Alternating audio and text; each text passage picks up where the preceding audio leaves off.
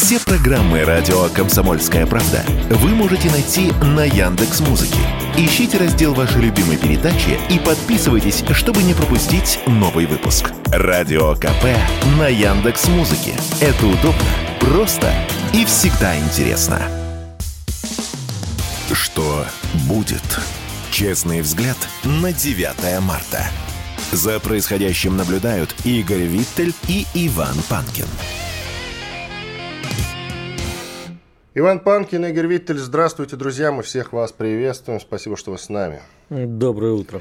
Итак, как обычно, я напоминаю, что на нашем канале в YouTube радио «Комсомольская правда» идет прямая видеотрансляция. Она называется «Грузию готовят к войне против России». Сегодня в том числе это будем обсуждать очень подробно.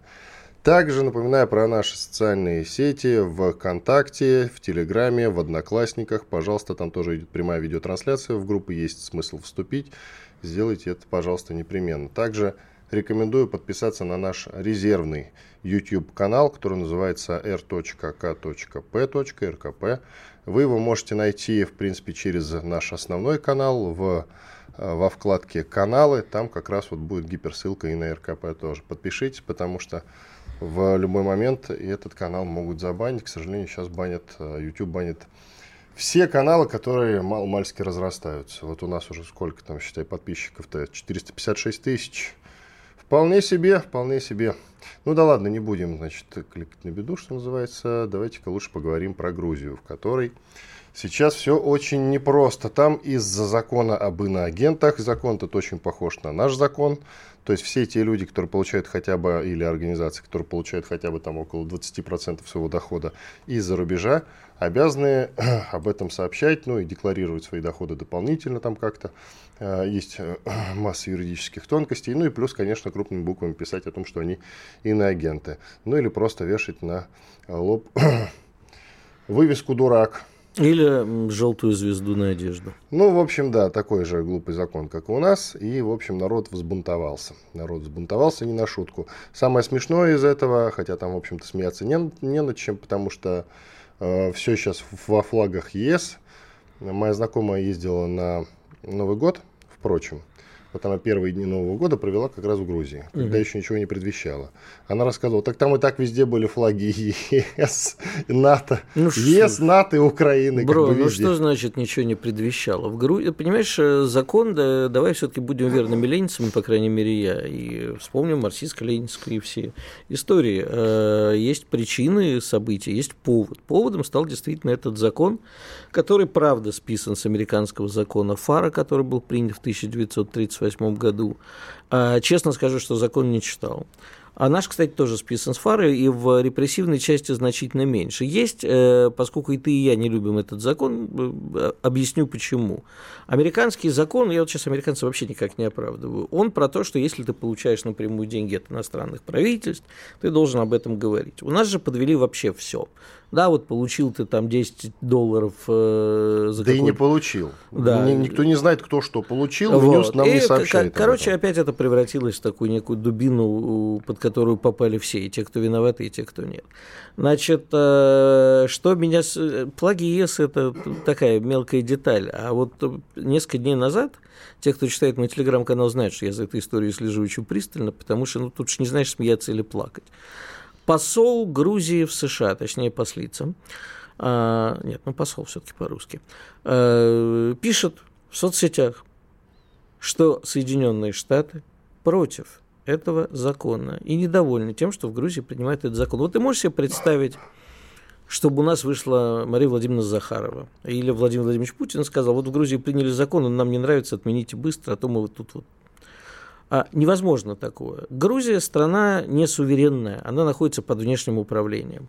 А Михаил Николаевич Саакашвили был Соединенных Штатов, нынешний президент Соломея Зарубишвили, Соломе, да, не Соломея, Соломе, Зарубишвили, она из Франции. А все имеют какие-то другие корни. Можно Поэтому... коротко, вот пока ты как раз об этом говоришь, Соломея Зурубишвили записала видеообращение. Из Штатов, находясь в Штатах. Да, прямо вот на фоне статуи свободы, да, очень символично, я считаю. Ну, а, продолжай. А то, что происходит, в общем, я это все видел, начиная с 1989 года, и, к сожалению, сам в этом 89 году участвовал. Даже по голове получил. Но участвовал на стороне грузинских демонстрантов. Молодой был, глупый, простительно, наверное.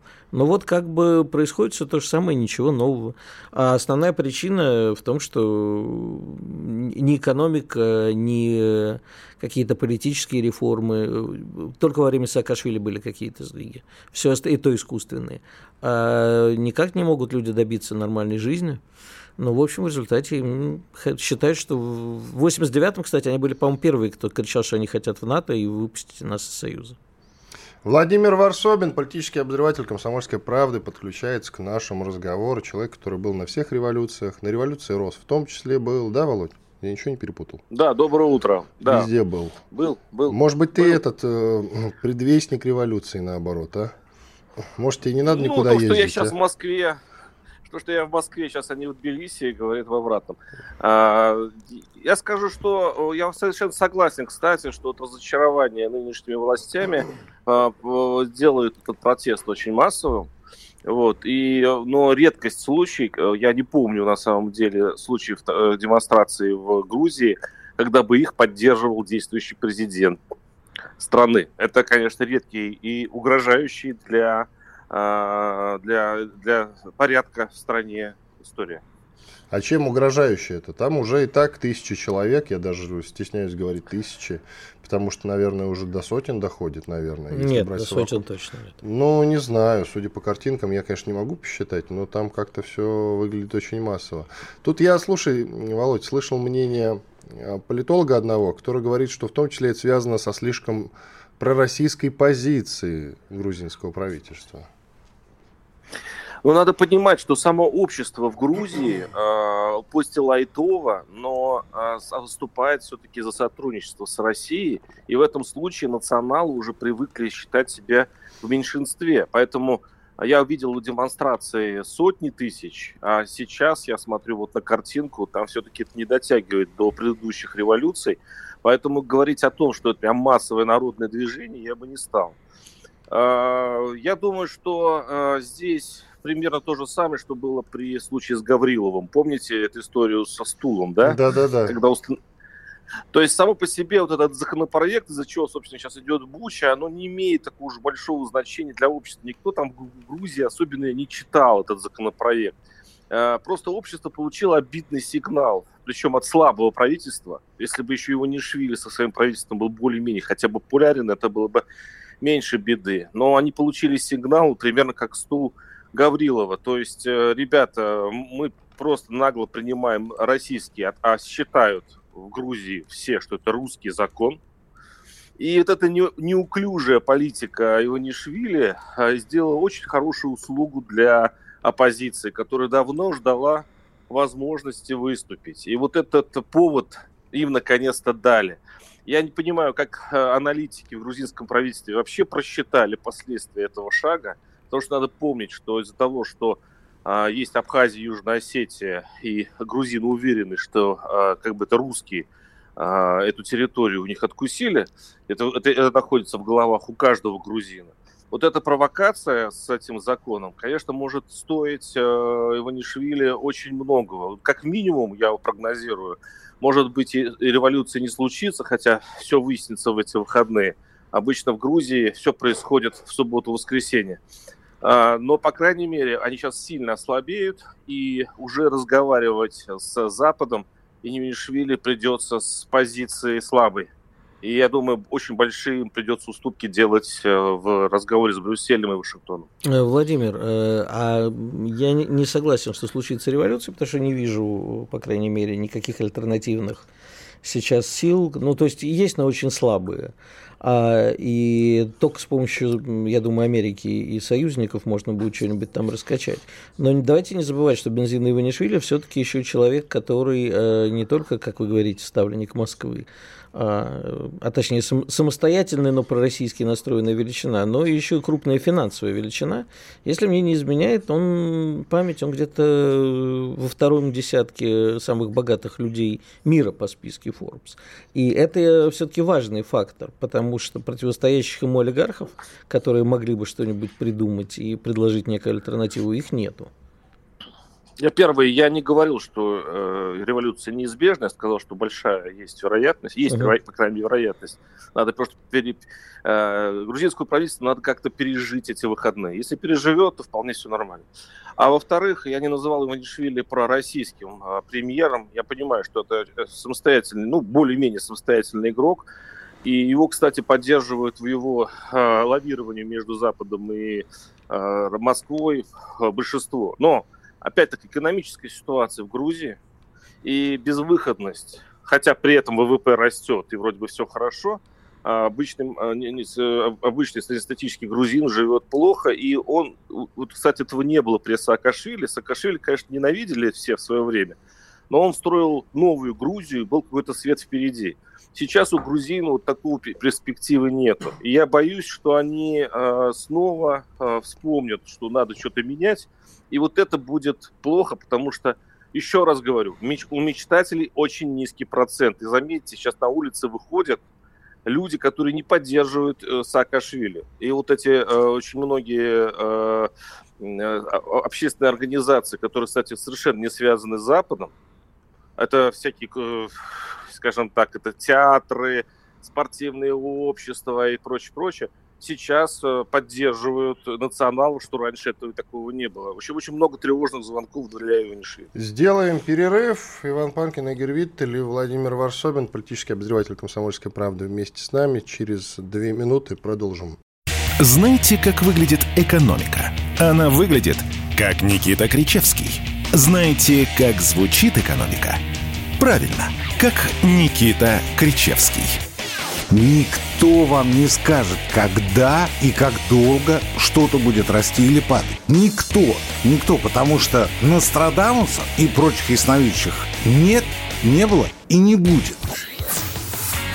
Каждую среду в 7 часов вечера слушайте программу «Экономика» с Никитой Кричевским на радио «Комсомольская правда». Будет? Честный взгляд на 9 марта. За происходящим наблюдают Игорь Виттель и Иван Панкин. Игорь Виттель, Иван Панкин и Владимир Варсобин, политический обозреватель «Комсомольской правды». А, Владимир, э, ну, кстати, э, вы очень сказали про то, что при Саакашвили был свет впереди. На самом деле это не совсем так. При Саакашвили был действительно свет, потому что электричество в Грузии давали очень редко. Вот при Саакашвили все-таки эта проблема, как и мне, многие другие экономические, была исправлена. А, кстати, э, тут ходили шутки на уровне шутки, а может и серьезно, окажется, не, не собираются ли протестующие штурмовать тюрьму и выпускать э, Михаила Николаевича на волю? Я думаю, что вообще э, возможно и другое. Э, конечно, это тоже возможно, но э, если вдруг устоит правительство Иванишвили, им придется э, уже вступить в переговоры, о, ну, обсуждая возможность э, выпустить Саакашвили на свободу. Тем более он там э, вроде бы как в кавычках сильно болен и там похудел и вообще чуть ли не при смерти. И из гуманистических соображений они могут в знак э, примирения с Западом это сделать. И это будет керосин в пожар, потому что в случае, если он окажется на свободе в разных вариациях, этого процесса, то это подчеркнет слабость мечтателей, слабость Шеванишвили само по себе, даже сам факт, что он выйдет на свободу, это подстегнет э, возможную вялотекущую революцию дальше. Я вообще считаю, что э, мечтатели вряд ли долго усидят у власти, им придется, возможно, проводить неочередные парламентские выборы в мирном варианте развития событий. А, потому что ну, назрели некие перемены в грузинском обществе, и очень странно, что правительство не а, ощутило это, она не почуяла, что время пришло для того, чтобы что-то изменить в Грузии. А Грузия такая страна. Надо еще понимать, что они там в большинстве своем грузины очень сильно политизированы, в отличие от россиян. Они очень, э, э, очень хорошо следят за политикой. Они готовы в большинстве своем выйти, в случае чего, на улице. И сейчас вот все зависит на самом деле от грузинского большинства, поддержат ли они националов. Но надо еще раз заметить, что и это не, не главное, потому что часто революции делаются пассионарным меньшинством. А количество пассионарного меньшинства в Грузии сейчас на улицах уже есть.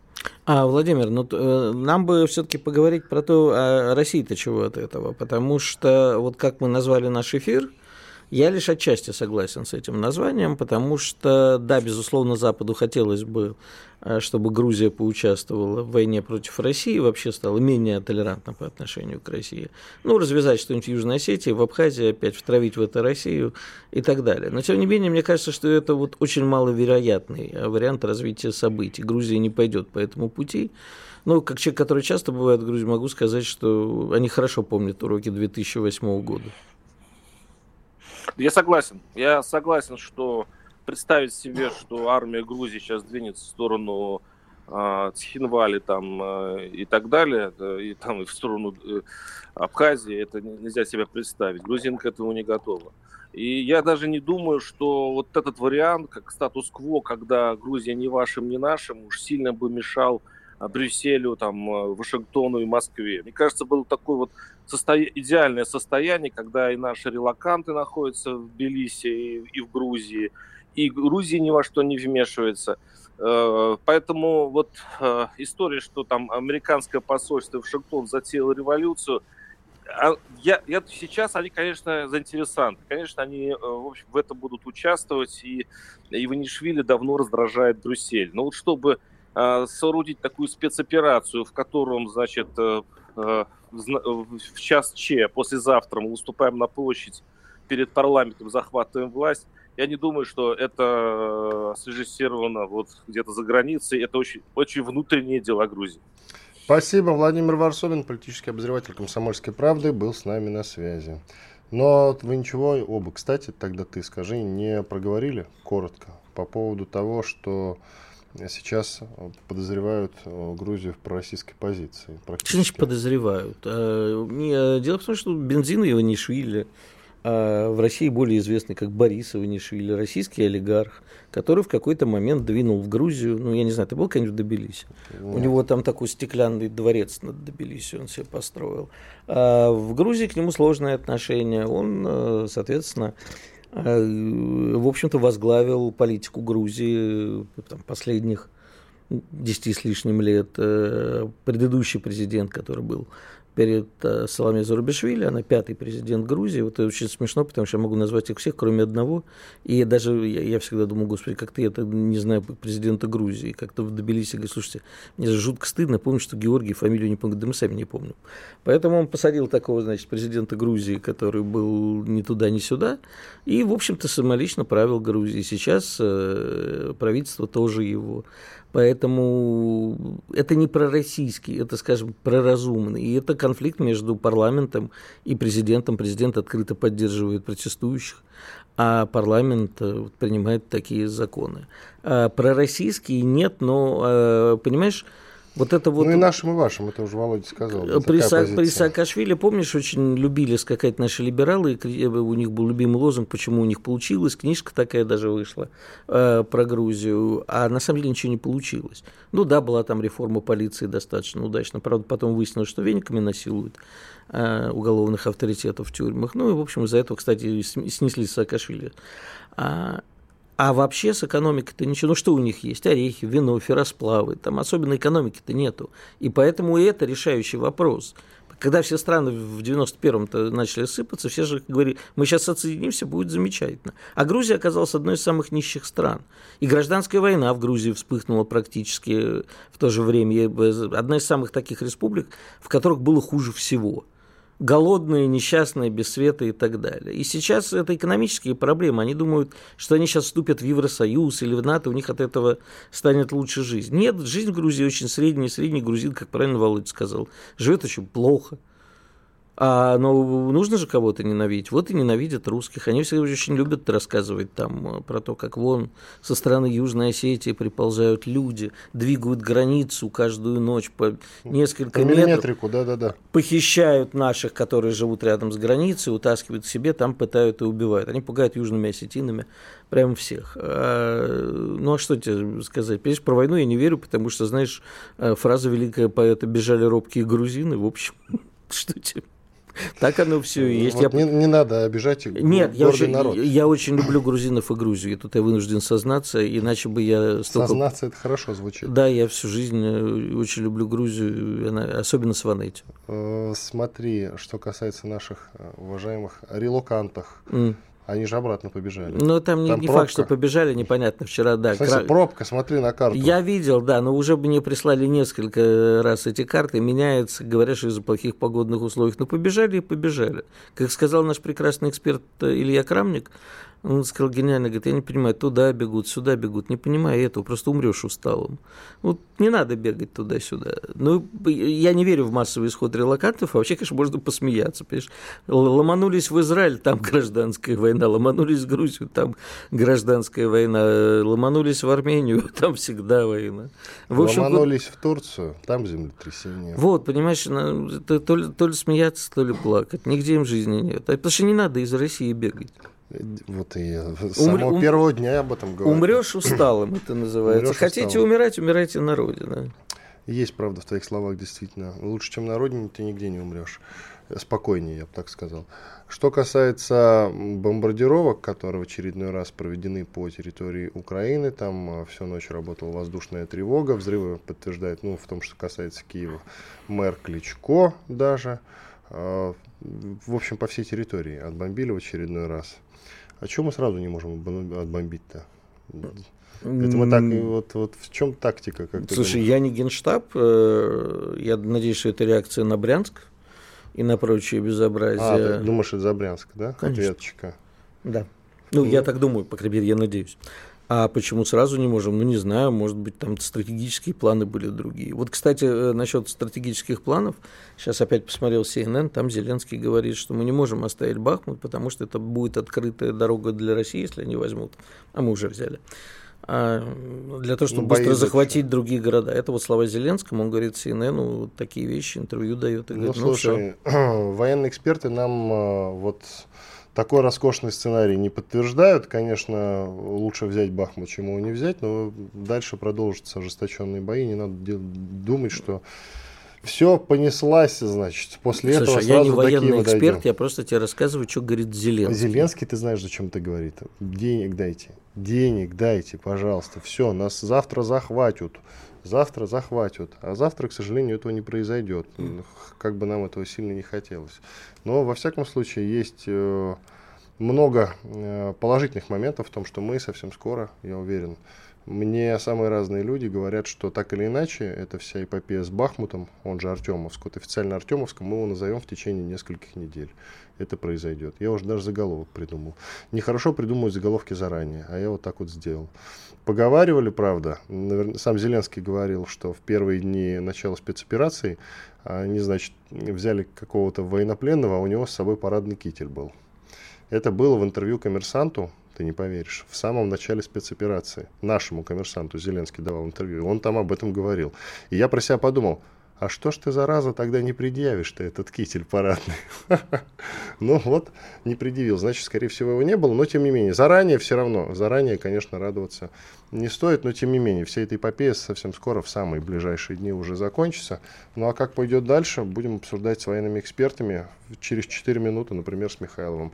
Оставайтесь с нами, пожалуйста. Думаете, понедельник день тяжелый? А как же пятница? Нашим ведущим некогда думать о выходных. Никита Данюк и Владимир Варсобин, не жалея сил и нервов, подводят самые честные итоги недели. Каждую пятницу в 7 часов вечера по московскому времени на радио «Комсомольская правда» слушайте программу «Тактика Данюка».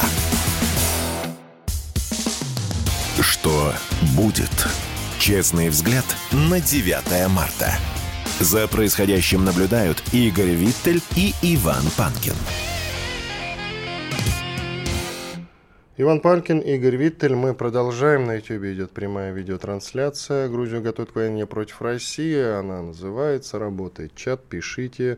В конце этого часа, в середине следующего, во время больших перерывов, еще поотвечаем на ваши вопросы. В разделе комментариев оставляйте жалобы, предложения, темы, гостей для эфиров, все, что хотите, там пишите. Лайки, дизлайки, это уже по желанию, но лайки, конечно, лучше поставить, чем не поставить, точно вам говорю. Обязательно на всех подкаст-площадках подписывайтесь на нас, потому что я говорю об этом постоянно и буду говорить. Э, возможно, YouTube-канал могут снести в какой-то ближайшей или не очень, я надеюсь, что не очень ближайшей перспективе, но когда-нибудь это, конечно, произойдет. YouTube сейчас не терпит никакой конкуренции абсолютно, только либероту только Либероту. Итак, а, ну и наши соцсети, конечно же. Наши соцсети ВКонтакте, в Одноклассниках, в Телеграм, телеграм-канал Радио Комсомольская правда. Везде подписывайтесь. И там, кстати, дублируется наша прямая видеотрансляция. Подключаем к нашему разговору Александра Михайлова, руководителя Бюро военно-политического анализа. Александр Евгеньевич, здрасте. Доброе утро, коллеги, здравствуйте. Нам сообщили, что вы вернулись из Абу-Даби, где проходила выставка новейших вооружений. Но давайте начнем не с этого, а с Грузии все-таки, да? Если у вас есть что сказать, вы верите в то, что Грузию целенаправленно раскачивают как-то и готовят к войне против России?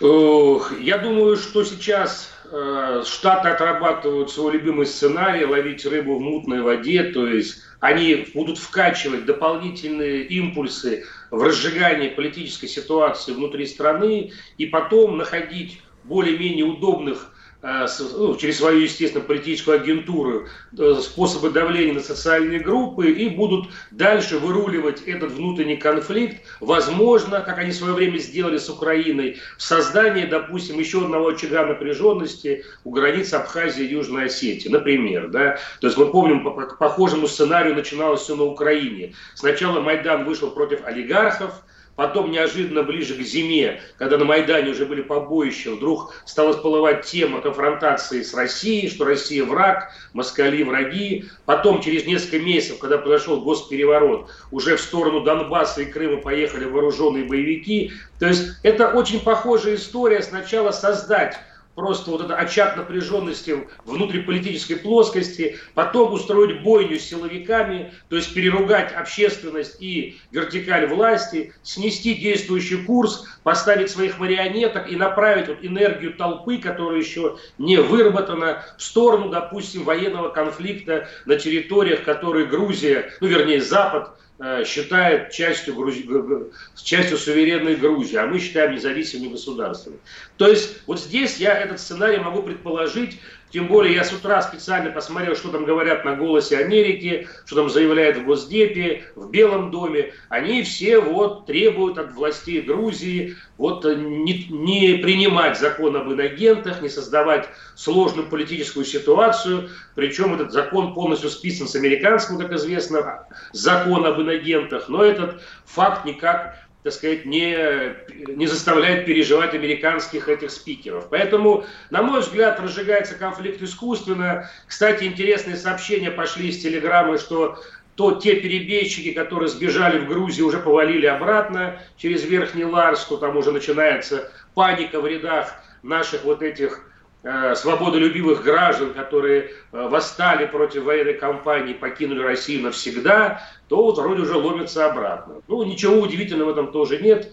Поэтому я думаю, что все искусственно, а Грузия, они обладают повышенной пассионарностью, как и украинцы, им очень легко промыть мозги, либо залить туда новую повестку и попытаться поманипулировать массами, что мы сейчас и наблюдаем. Так, все, спасибо по этому поводу. Идем дальше. Вернулись из э, Объединенных Арабских Эмиратов, погрелись в Абу-Даби. Расскажите, пожалуйста, про выставку новейших вооружений, э, в том числе, насколько я могу судить, э, там были вооружения, которые мы можем закупать.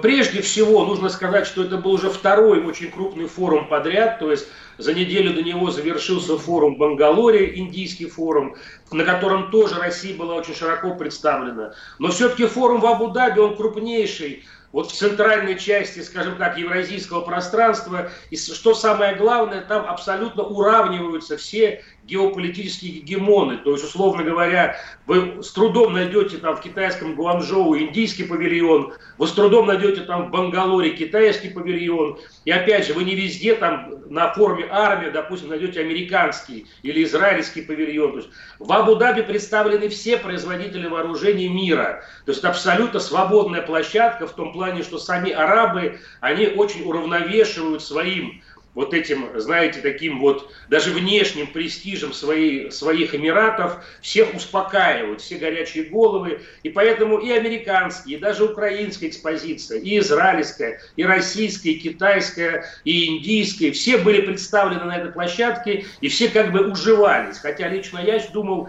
что мы столкнемся с провокациями со стороны украинской делегации. Я уж предполагал, сейчас выйдут эти самые бабы в окровавленных трусах или что-то в этом роде. Этого, слава богу, не произошло. И как я потом поинтересовался у служб безопасности, очень хорошо работает э, в предупредительном плане сами арабские спецслужбы, как бы, чтобы этой всей ерунды не было. Опять же, я много встречал мнений о том, что российский павильон будет никому не интересен, что он будет игнорирован. На самом деле туда ломились делегации, ломились журналисты. Более 30 официальных делегаций посетил наш стенд. Ну, конечно, там были и первые лица нашей оборонки, и представители крупнейших холдингов, как Ростех, Алмаз Антей, УАК и так далее, Роскосмос. Но самое главное, Калашников, но самое главное, на мой взгляд, то, что Э, вот тот самый неколлективный Запад, а весь остальной мир побывал у нас, посмотрел наши свежие и новые изделия, пообсудил с нашими представителями возможности заключения меморандумов или долгосрочных контрактов. То есть, на самом деле, интерес к нам был очень большой. Я, конечно, понимаю то, что в каком-то смысле наше оружие сейчас рекламируют, ну, так грубо говоря, сам военный конфликт в Донбассе, потому что весь мир очень внимательно следит за продвижением нашей группировки, за теми вооружениями, которыми мы нивелируем вооружения НАТО, поставляемые на Украину. Ну и, кстати, я сам ходил, естественно, и на западные экспозиции, и даже перекинулся несколькими словами с американцами, британцами. Знаете, они вот там очень притушились очень хорошо, тем более, что самую большую экспозицию представил Китай. А Китай, как известно, нам партнер и друг и соратник. То есть и мы на китайской площадке сняли несколько репортажей для телевидения и для телеграм-формата. И я скажу, что очень, очень хорошие взаимоотношения там налажены у нас с китайской стороной. То есть Запад, он был там приопущен, скажем так, немножко. Они ходили, знаете, так стеснительно выглядывали за своих этих самых изделий, своих макетов, и никакого лоска вот этого англосакского там не было. Ну, к ним еще приютился Израиль, туда поближе к Локет Мартину встал тоже на арабской площадке своей израильской экспозиции, что тоже как бы доставило э, интереса к этим, к, к этим павильонам. В целом, на мой взгляд, Россия отстояла свое право являться одной из ведущих оборонно-промышленных держав, интерес к нашей продукции огромный, и никакой блокады или изоляции даже там не пахнет. Причем, опять же говорю, это все происходило с 20 по 24 февраля, то есть это как раз послание президента Федеральному собранию при приостановлении СНВ-3 с нашей стороны. 23 числа мы отмечали День защитника Отечества, и как бы и на выставке об этом тоже знали, что у русских сегодня очень важный праздник. И 24 была годовщина начала СВО, что опять же залило западный эфир ну, ужасными пропагандистскими целомесуточными сюжетами, а восточный мир отреагировал очень спокойно на эти новости, наоборот, подсвечивая успехи России в ходе спецоперации. Так что я вот привез только позитивное ощущение с Абу-Даби, абсолютно какой-то открытый диалог со всеми партнерами. Очень приятно было пообщаться с журналистами разных стран. В общем, все иллюзии относительно нашей изоляции, они просто развеяны. Александр Евгеньевич, еще про бомбардировки, которые ночью были проведены по территории Украины. Скажите, пожалуйста, мы вот с Игорем думаем, что это все реакция на Брянск. А вы что скажете? Просто до этого я слышал такое мнение, что за несколько дней э, такую массированную бомбардировку не спланировать. Это все-таки нужно время, там несколько недель как минимум, а то и месяц, чтобы все тщательно распланировать и отбомбить. Это вот так вот по щелчку не делается. Тем не менее, у нас вот почему-то есть ощущение, что это вот мстя за Брянск. Вы что скажете? Я думаю, что Брянск здесь не имеет к этому никакого отношения. Та провокация, которая была осуществлена в Брянске, она была все-таки направлена, она имела не военный в большей степени, а информационно-пропагандистский, психологический характер. То есть это была спецоперация МПО, а не военная спецоперация. И, конечно, мы помним, что было применено оружие против наших граждан. И я там, кстати, вот в момент этого проезжал на машине как раз через Брянскую Курскую область, и видел, как усиливались, в принципе, патрулирование прямо на трассе очень резко, потому что до этого, условно говоря, патрули стояли там 25-30 километров, ГИБДД там усиленные. Александр вот... Евгеньевич, 50 секунд, подытожьте, пожалуйста, коротко. В общем, 50... я имею в виду то, что, в принципе, я не считаю, то, что эта операция украинских спецслужб э, была частью военной кампании. Это была психологическая операция. Что касается наших ракетных применение наших ракетных вооружений против инфраструктурных объектов Украины, ну, прежде всего военной инфраструктуры. Для этого не требуется недели или месяцы, вы глубоко ошибаетесь принципе, запланировать ракетный удар, это, это, это, это вопрос, конечно, к нашему всегда военному командованию, но это не потребует так много времени. Тем более то, что все основные объекты и так отмечены на карте. Спасибо, Александр Евгеньевич, уже не успеваем. Понятна ваша мысль. Александр Михайлов, руководитель Бюро военно-политического анализа, был с нами. Благодарим его. Александр Коц. Один из лучших военных корреспондентов не только в России, но и во всем мире. Он работал репортером во многих горячих точках. Чечня, Южная Осетия, Косово, Афганистан, Ливия, Сирия, Египет, Ирак, Украина. Каждый четверг в 7 часов вечера по московскому времени слушай на радио «Комсомольская правда» программу «КОЦ. Аналитика с именем». Что будет? Честный взгляд на 9 марта. За происходящим наблюдают Игорь Виттель и Иван Панкин. Иван Панкин, Игорь Виттель. Мы продолжаем наш эфир. К нам присоединяется Александр Коц, военный корреспондент «Комсомольской правды». Саш, привет. Да, приветствую. Я напомню, что сегодня также выйдет его авторская программа «Аналитика с именем» в 19 часов по московскому времени. Так что, друзья, и на YouTube, и в прямом эфире можете ее слушать обязательно. А, Саш, мы тебя перед эфиром спросили, можешь ли ты немножко сказать про Грузию. Я напомню нашим слушателям, что ты освещал события в Грузии в 2008 году, был даже ранен там. А, сейчас ты можешь как-то прокомментировать то, что там происходит? Ну, я, честно говоря, не очень слежу за происходящим в Грузии. Мне тут впечатлений хватает в зоне специальной военной операции, но, э, как мне кажется, происходящее там может быть, если не напрямую, то как минимум косвенно связано Э, с тем, что происходит сейчас на Украине. Наверняка какие-то эксперты у вас за э, предыдущие несколько кусков эфира об этом говорили, но э, я повторю, что Грузия с начала конфликта заняла такую выжидательную позицию, больше похожую на нейтралитет, нежели на поддержку западной линии партии в отношении России. Ну, это касается и в плане военных поставок, и в плане поддержки санкций. Хотя Украина это как раз в 2008 году Грузию поддержала. И в Грузии во время а, пятидневной войны работали в том числе расчеты, стоявшие из а, украинских а, экипажей противоположной обороны ТОР и так далее, и так далее. Грузия пока отвечает только, только грузинскими наемниками из грузинского региона, которые, собственно, едут туда не а, по правительству.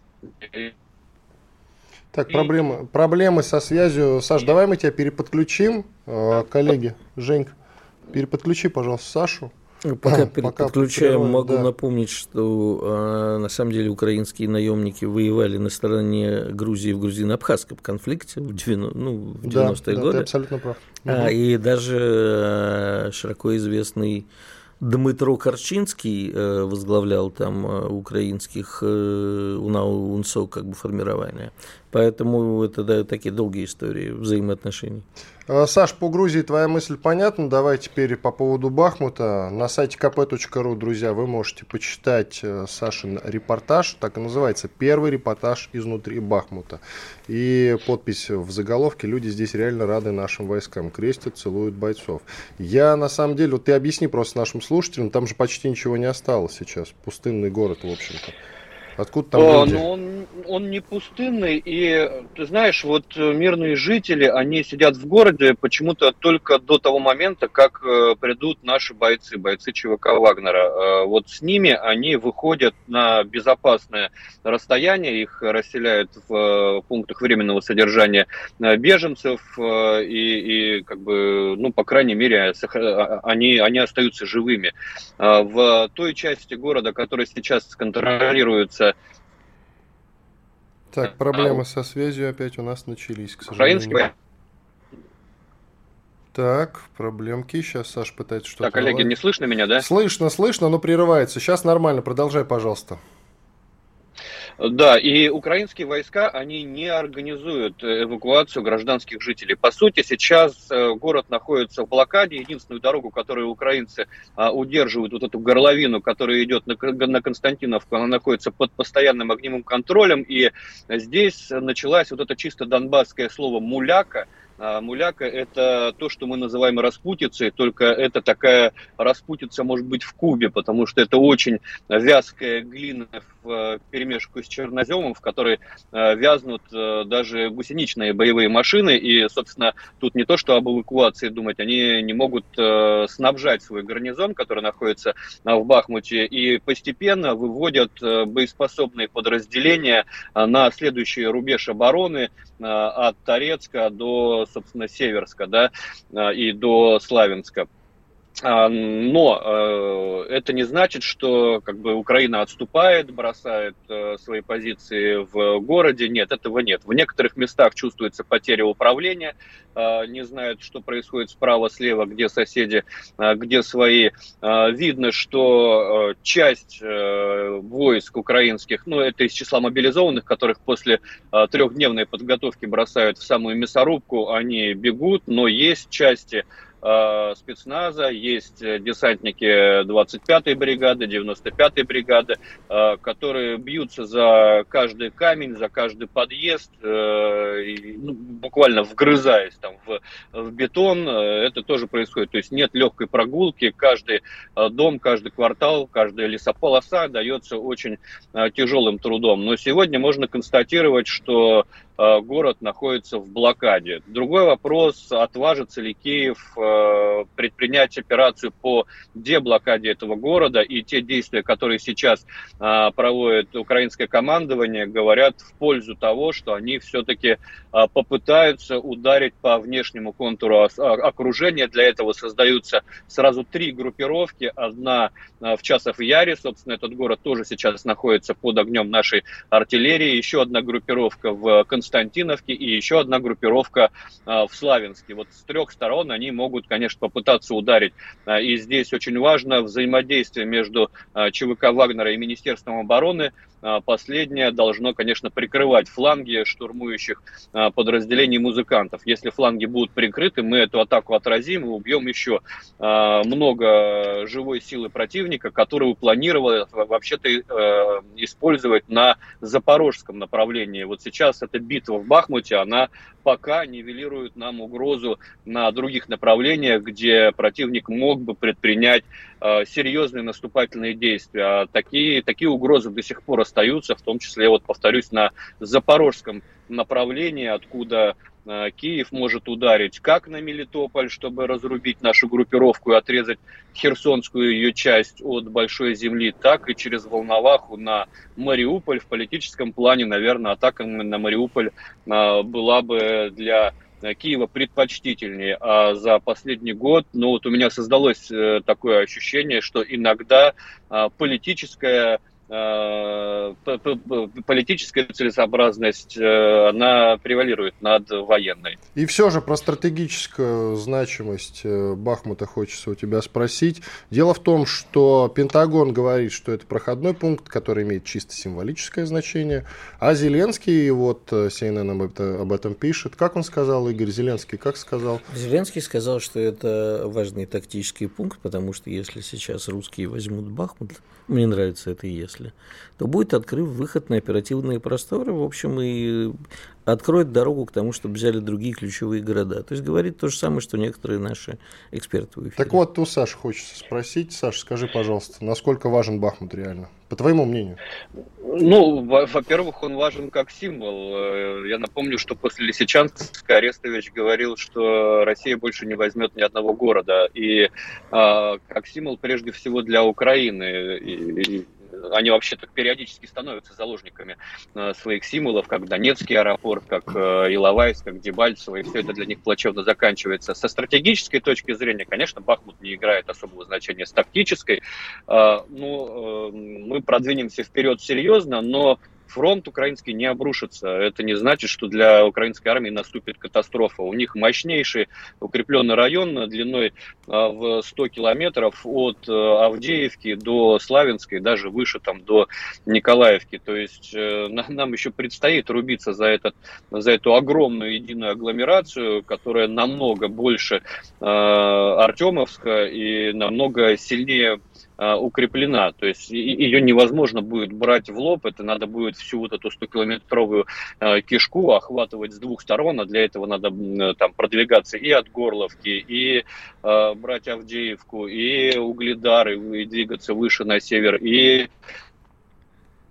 прервался ликвидировать угрозу нападения на Запорожье. То есть то есть э, как, после того, как мы возьмем Артемовск, не надо ждать каких-то э, каких-то там масштабных бросков, наступлений танковыми клиниями на десятки километров. Ничего подобного не будет. Этот город важен, как э, в том числе и пункт, где э, куда отвлекаются огромные силы противника с других направлений и где они перемалываются, а в Артемовской мясорубке противник несет потери по самым скромным подсчетам Э, это и убитые, и раненые, но это выбывает вот сразу по 500 человек в день. По 500 человек в день они теряют как боевые единицы. Да? Это огромная цифра на самом деле. У нас таких потерь э, ну, нет. И, и я не помню, чтобы они вот в как, хоть на каком-то этапе СВО э, такое количество потерь было. Поэтому в том числе и с точки зрения перемалывания э, живой силы противника и отвлечения его э, с других потенциально опасных направлений, э, Бахмут играет э, серьезную тактическую критическую роль. Саш, ну у нас минут, в принципе, один вопрос задам. Сколько еще эта эпопея с Бахмутом может продолжиться, хотя бы по скромным подсчетам? Пригожин нам неделю назад говорил, что где-то в конце марта, э, вероятнее всего. Может быть, ты, у тебя другое мнение или нет? Или вообще не будешь делать прогноз? Э, но я, я, я предлагаю ориентироваться на заявление Пригожина. Ну, у меня тоже по ощущениям, э, ну, э, что, что значит закончится, как закончится? Закончится окружение города к концу марта. А что будет дальше? Будет ли попытка деблокады или это будет вторая Азовсталь? А по масштабам, я думаю, больше будет, чем Азовсталь. Ну, вот я сейчас предположить не могу, но думаю, что в котле может оказаться ну, там, до 5000 э, группировка. Сейчас она насчитывает внутри города 10-12 тысяч. Спасибо. Саш Коц, военный корреспондент «Комсомольской правды», был с нами на связи. Благодарим его. Уходим на большой перерыв. Встретимся, вернемся в начале следующего часа. Оставайтесь с нами. Что будет? Честный взгляд на происходящее вокруг.